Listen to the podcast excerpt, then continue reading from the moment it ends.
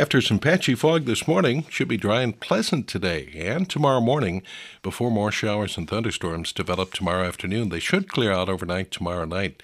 Highs in the 70s today and tomorrow, 60s on Sunday.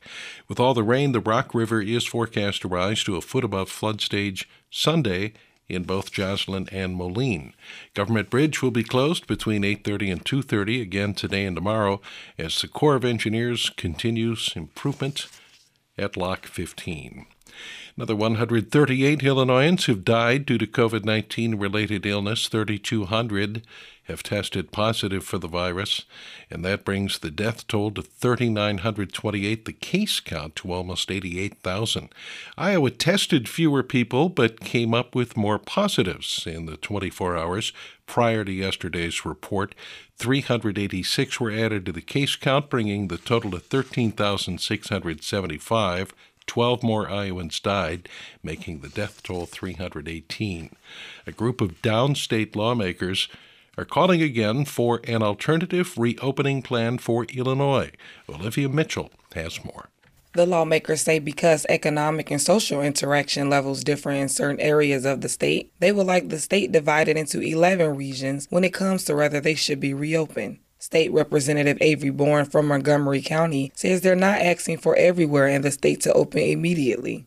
If there are hot spots, if there are places um, that it's not safe yet to move to the next phase, that's not what we're asking for. We're asking for this to be more targeted, certainly following guidelines to make sure people are safe.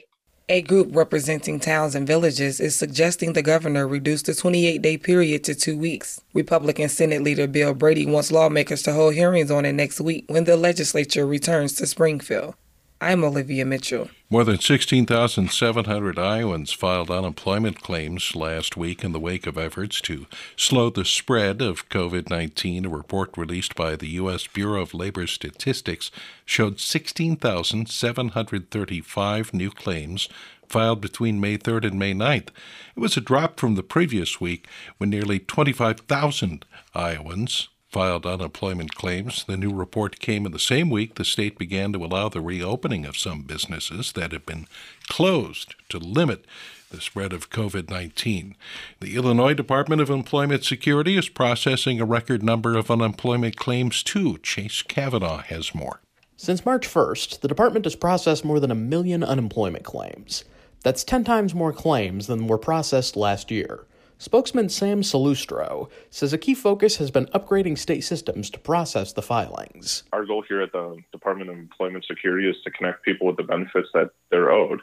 And we're working as hard as possible to do that. We've paid out over $1.7 billion in, in benefits to claimants since March 1st. Federal programs have expanded the amount of time these benefits are active and who's eligible, such as contract workers. Salustro says IDES is also likely to hold various digital career fairs in the future. I'm Chase Kavanaugh. People who want to visit libraries in Scott and Muscatine counties may soon be allowed inside. After closing for two months, the Bettendorf Public Library will reopen its doors on Monday. Director Sue Mannix says patrons will not get to browse the shelves for book, music, and movies, and only limited services will be available. We've got one way traffic path through the library.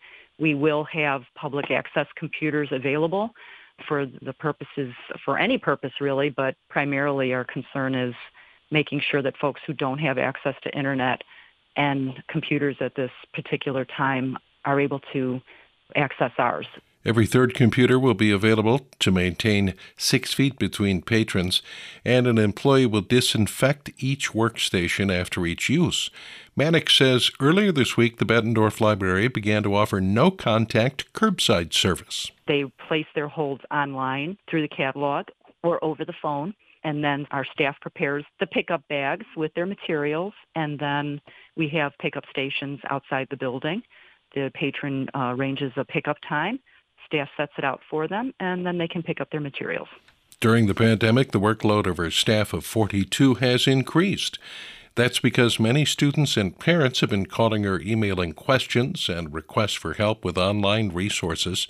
Bettendorf Library employees have also gone live on Facebook or recorded videos for story time, STEM activities, and book discussions. The library will be open during regular hours starting Monday morning. Due dates on all materials have been extended until mid June. In Davenport, library due dates have also been extended to June 15th.